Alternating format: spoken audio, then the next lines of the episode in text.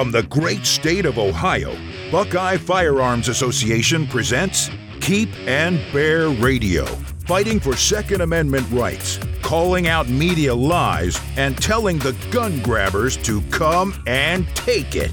Now, Keep and Bear Radio.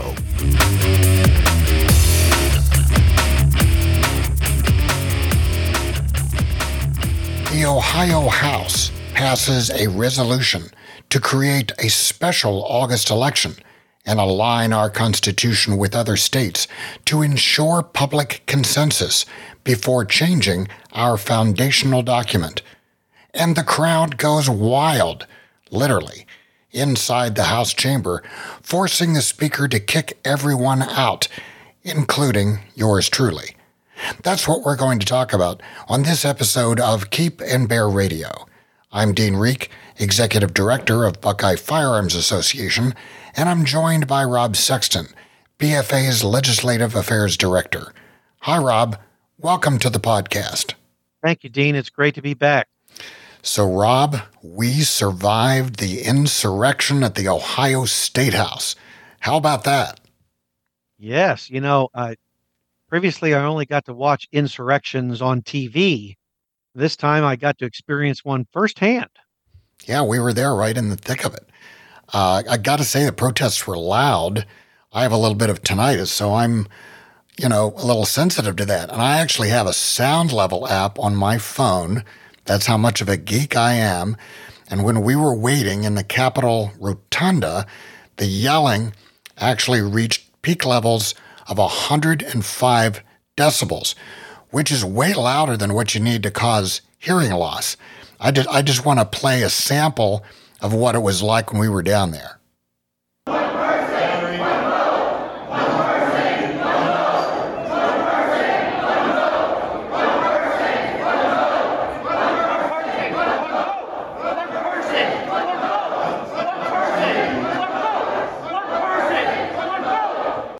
Wow, Rob, that was loud. I mean, it doesn't really come across here on the podcast because, we level everything out, but it was really loud down there with all the marble and everything bouncing around.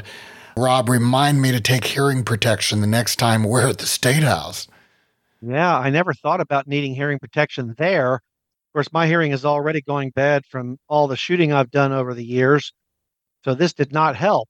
I will point this out, too. There is a definite difference in the hygiene levels between those on our side and those on the others. I would be glad to offer some deodorant recommendations for folks on the other side, but I'm not sure they're going to listen to this podcast. Well, unfortunately, I do not have an app on my phone that measures that. Just the noise. That's all I measured, and unfortunately, I didn't pick up on that. So, Rob, we've been working to get Senate Joint Resolution 2, SJR 2, passed and help set up an August election. We've been successful at that. And when we were down there, opponents showed up in force and decided to shut down House members, and security basically just cleared the chamber. Not that we were doing anything wrong. We were just casualties of war, but we had to leave the building, set up shop at a nearby restaurant where we watched the vote on my cell phone, and we'll talk about that in a few minutes. But I want to back up here and remind our listeners about SJR 2 and what that's all about. So, Rob, what is SJR 2? Okay, so Senate Joint Resolution 2 and its cousin, House Joint Resolution 1, raise the bar for what it takes to change Ohio's Constitution. Currently, Ohio is in the minority of states that even allows initiated changes to its constitution, but it doubles down on that weakness by making those changes only by a 50.1% margin. So if you get 50.1% of the votes from people, then you can change Ohio's constitution. You contrast that with the federal constitution, which requires 2/3 of both houses of Congress and 3/4 of the states to ratify any change to the nation's foundational document. you can see just how vulnerable that Ohio's Constitution really is. So why does that matter to Buckeye Firearms Association? Well, it matters because the lower the bar, the easier big money interests can come rolling in with their gun control agenda and put something on the ballot to change our Constitution. And I think, Dean, between you and I, we could spitball probably 4 or 5 potential gun restrictions that would likely come from something like this, right? So assault weapons ban, or high-capacity magazine ban, or, of course, universal background checks, gun show loophole talk. All the greatest hits from the Bloomberg bunch would be potentially inserted into our Constitution.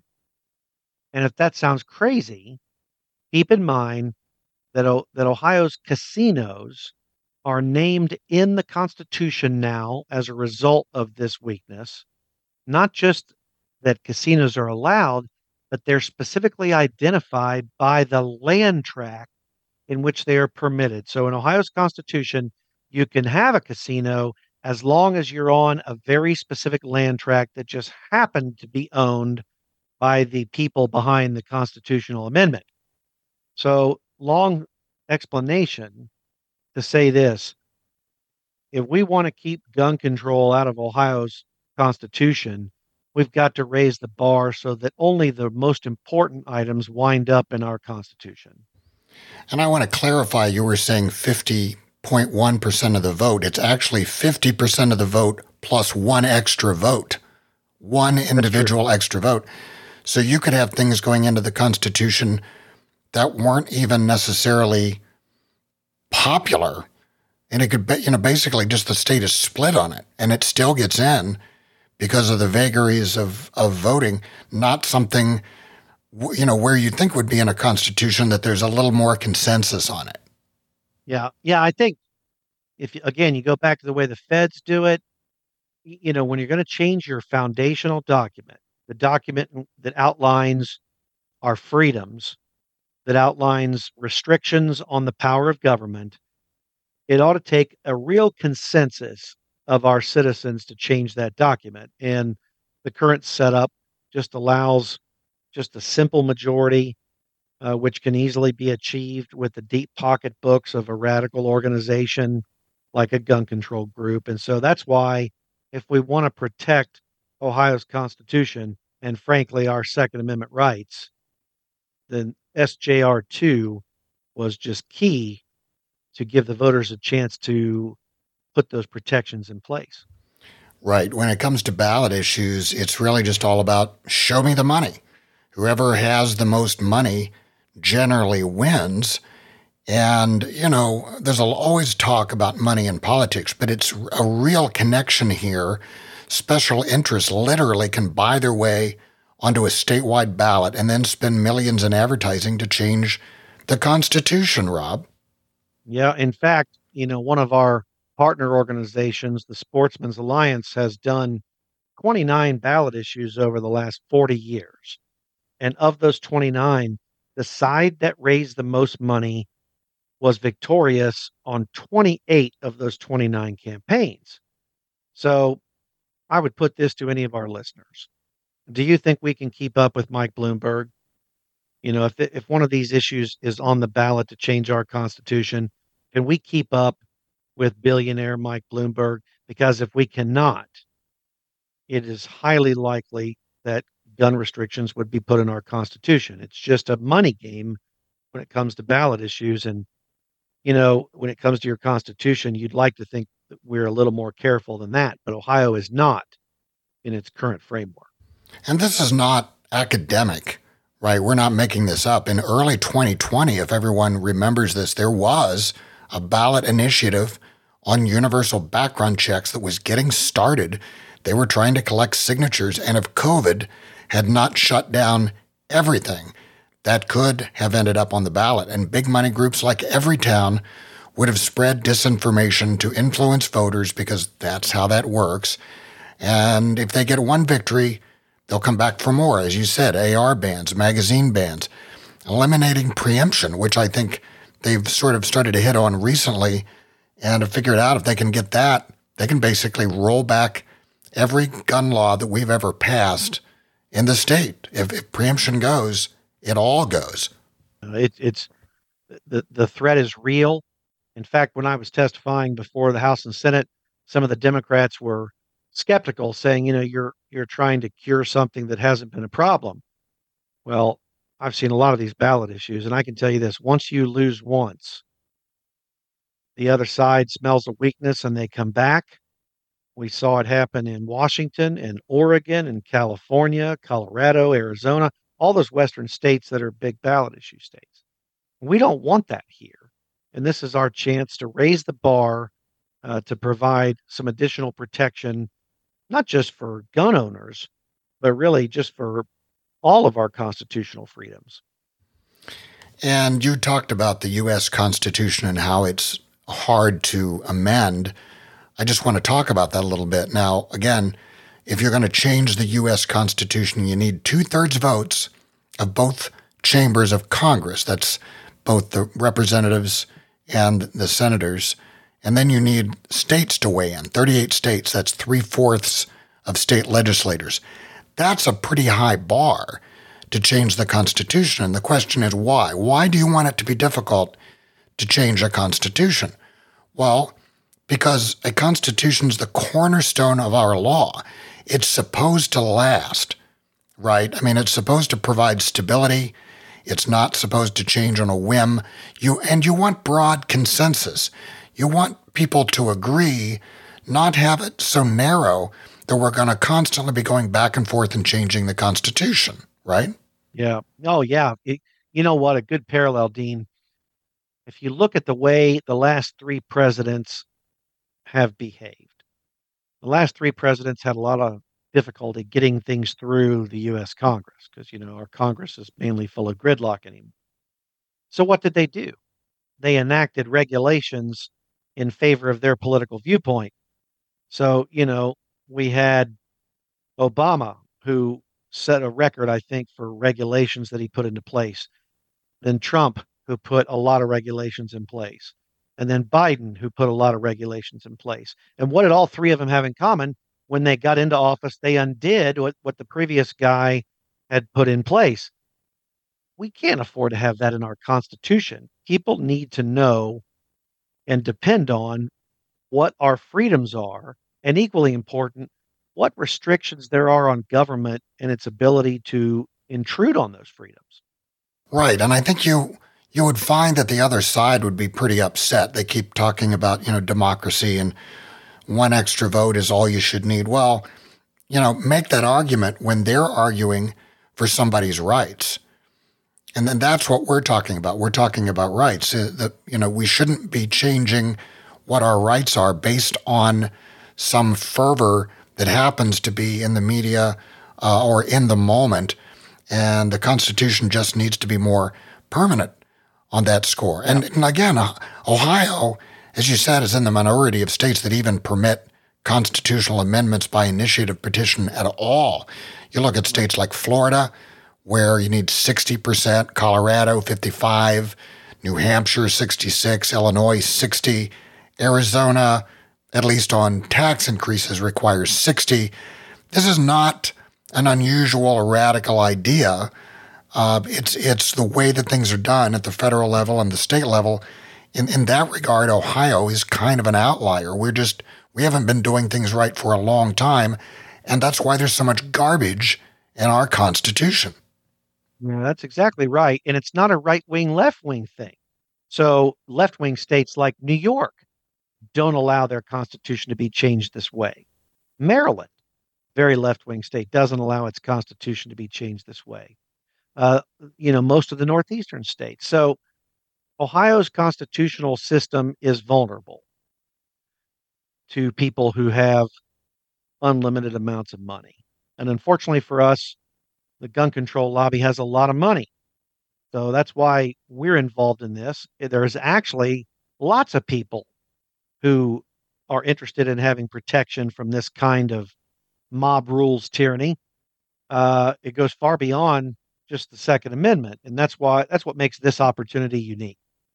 So, Rob, let's get back to the drama down at the Ohio State House.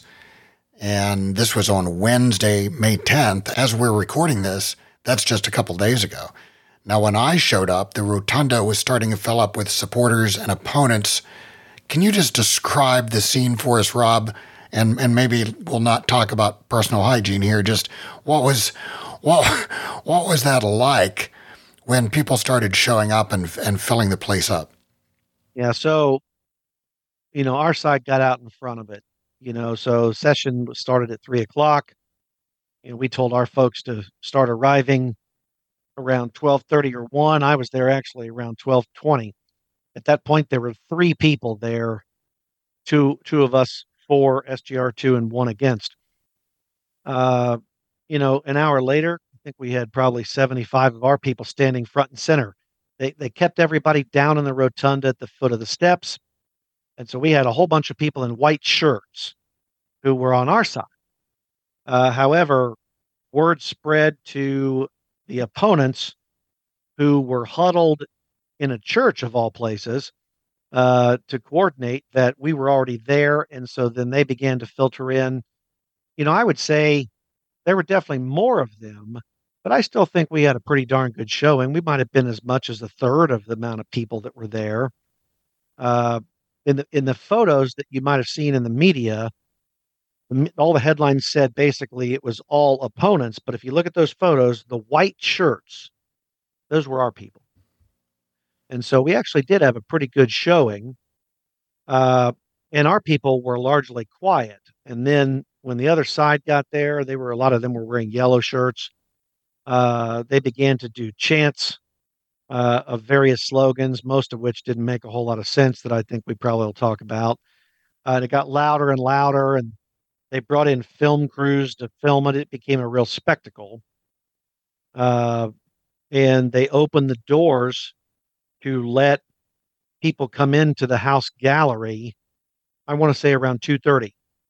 And for those who don't know the State House very well, the House Chamber has a balcony that has about two rows of seating on three of the four sides, like a horseshoe. And I don't know how many people it holds, probably 300 people, something about like that. It's not very big. Yeah, I would say not even 300. I maybe 150 max. I don't know. I'm curious to find out, but it was a fraction of who was waiting in the rotunda. Yeah. So, you know, because we had been there so early, we were able to get in to the gallery. It quickly filled up.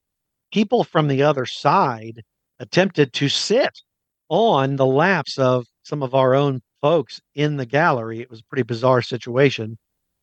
But once the house gaveled into order, the opponents of SJR 2 that did not get in screamed their chants outside the house chamber. You could hear them throughout the entire session as they did their various chants. And then, of course, well, no, I didn't hear chants, Rob. I just heard screaming. I mean, once we got in there, at some point, they just began screaming. Yeah, it was just a primal scream. It was like being at a NFL football game, you know, when the other team's trying to get its offense going, and you just stand up and basically scream. That's exactly right. For those of us who did get in, whenever something was said that the opponents disagreed with, they got vocal. And the Speaker of the House, Jason Stevens, I think he probably issued about, four warnings, Dean, you know, that he expected people to comport themselves correctly. And the last time they really took off yelling, and I think Stevens played it right. I obviously didn't like that you and I and others that were behaving got kicked out, but he kicked everybody, right? So he emptied the gallery. I think it would have been a spectacle to drag out individual rabble-rousers, and he wisely avoided that. I've been around the State House a long time, so you know, I was able to get Dean and I out of there without having to go through that mob that was in the rotunda. And it was, I mean, frankly, it was a little concerning because if you've ever been up there, you know, it's an old building and you know, you walk close to the edge of the balcony, and it's not like the bar that keeps you from falling is up around your chest or something, like, you know, like at a mall when there's a big drop off, you know, usually there's some safety device there. The little bars are down around your thighs. If you trip, someone bumps you, you're falling off that balcony. It is not, it's not a safe place. And a fight almost broke out to my right because one of the opponents, I guess, was pretty worked up and he was trying to get into it with some people sitting around him because he discovered that he was in the minority in that particular group. So, yeah, I mean, it was a pretty wild situation. Rob, have you ever been kicked out of the chamber before? That's my first time. I've never been kicked out before. I at least would have liked to have earned it, you know, with some real civil disobedience, some real Boston Tea Party type stuff.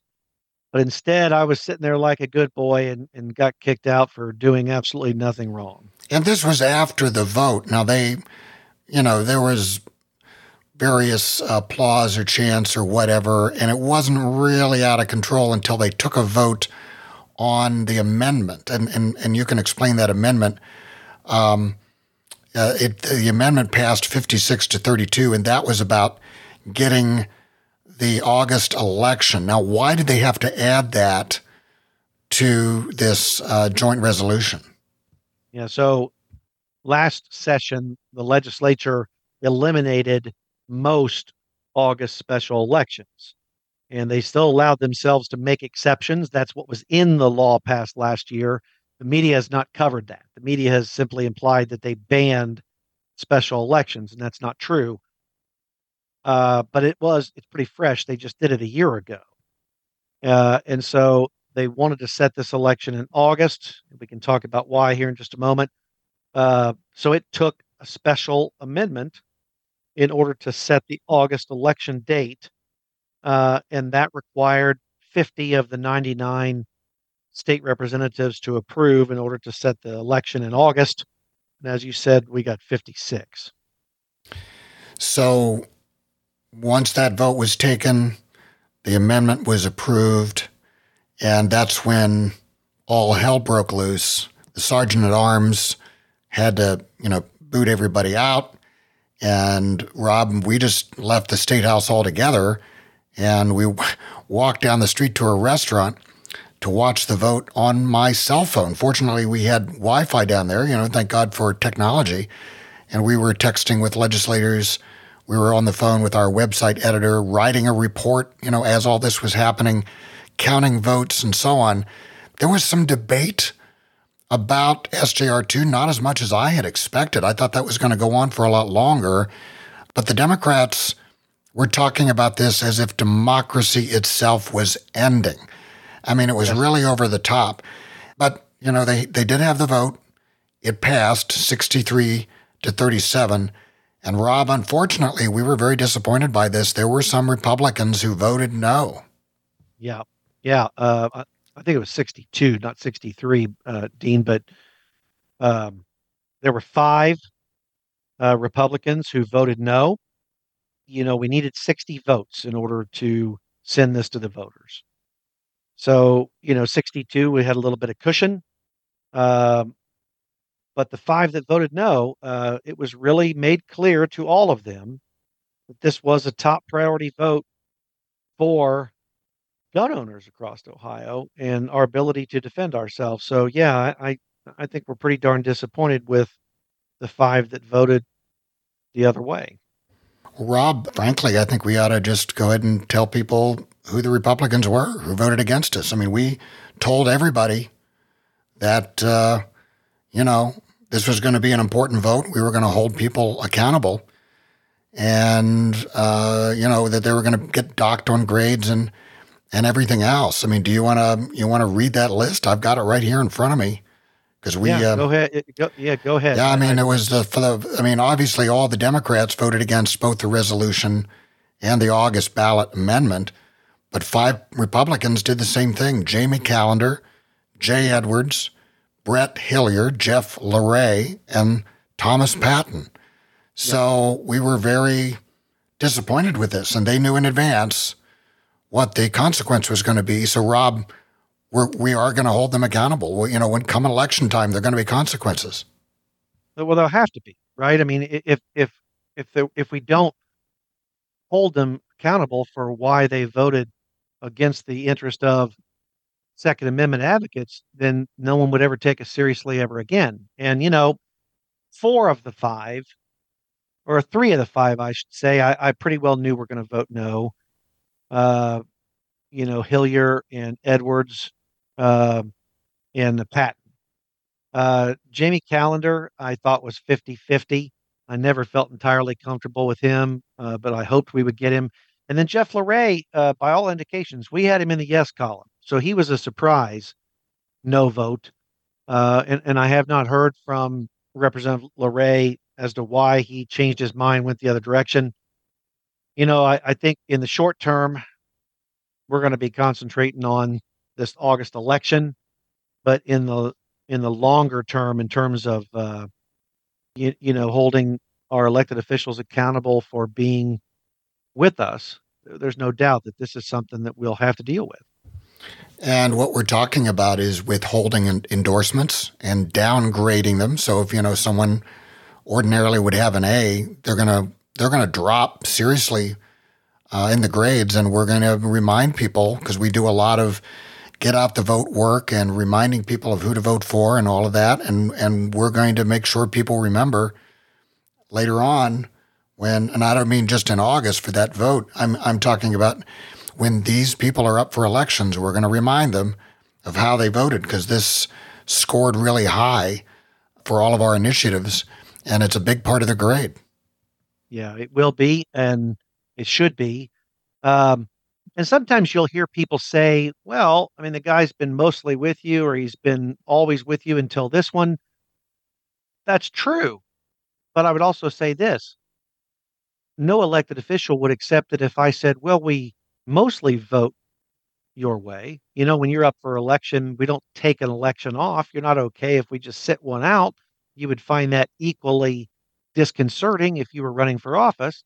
So I think, we are loyal to pro-gun legislators, and in turn, we expect them to be loyal to us. So having the 5 no votes was disappointing, especially the one that we thought we had in the yes column.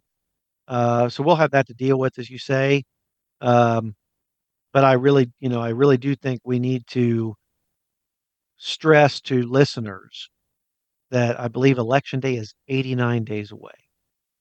And so our focus is going to shift from that topic for a little while, and we'll return to it. But honestly, now that we've got it on the ballot, it's up to us to make sure that we get out to vote or vote early in this August special election, which is not something your typical voter is accustomed to doing. Now, the media and opponents, let's just say it, they're lying about what SJR 2 is all about. If you've been reading the editorials in the newspapers, especially the Columbus Dispatch, but I've been seeing this all over. They're just lying about what this resolution does. They're calling it a power grab. They're saying it's undemocratic. Protesters at the State House, and you referred to this, Rob, kept chanting, "One person, one vote," as if HJR 2 affects voting rights, which is absurd. Why so much deception and misinformation on this, Rob? Because we're putting it to the voters. They can decide if they like this 60% threshold or not. Yes. Yeah. And literally, they will decide one person and one vote at a time to see if they have enough people to defeat it or we have enough people to pass it. Let's just be clear. Senate Joint Resolution 2 does not take away a single voter's ability to vote. And in addition to the whole one person, one vote chant, there were a lot of shirts that said count every vote. And I found that equally confusing, right? Because there's never been a suggestion that we're not going to count the votes. So you're saying that the Democrats or liberals are suggesting that there's hanky-panky at the ballot box all of a sudden? Yeah, I imagine that, right? I heard that if you do that, you're actually undermining democracy itself, right? I think it is such a gross exaggeration typical of the left-wing progressive radical. Every time they disagree with something, it's a threat to democracy. Even though states that are completely controlled by liberal governments are more restrictive than we are, have better protections than we do. I'm supposed to believe that Ohio has a threat to its democracy because of this change. It's rabble-rousing, it's irresponsible, it's misleading, it's dishonest. But let's face it, every time we go to pass another gun rights bill, we have to hear about the old OK Corral debate. So I suppose we're used to the lies. You know, I don't know why this one surprised me so much, but it did. Yeah, I mean, that's just the old thing, right? We are used to this. On our side, we really try to focus on facts. And I believe that. I believe that we're always talking about facts, you know, the facts about guns, the facts about crime, and everything else, and it's just hyperbole on the other side. The media is in full meltdown over this, Rob, and here are just some headlines that I've seen. One is Ohio lawmakers working to shred our Constitution. Another one is desperate Ohio lawmakers ready to slap voters in the face. Here's a third one, scared Ohio GOP up to frightening ruse. I mean, this stuff is really over the top, and it's just a lie. You know, the voters are going to decide on this, and they might vote yes, they might vote no, but we're going to find out. And I got to say, Rob, if the media is this upset over SJR 2, honestly, we must be doing something right. Yeah, absolutely. You know, they're so worked up, and you certainly can't trust them. And you certainly can't trust them on this.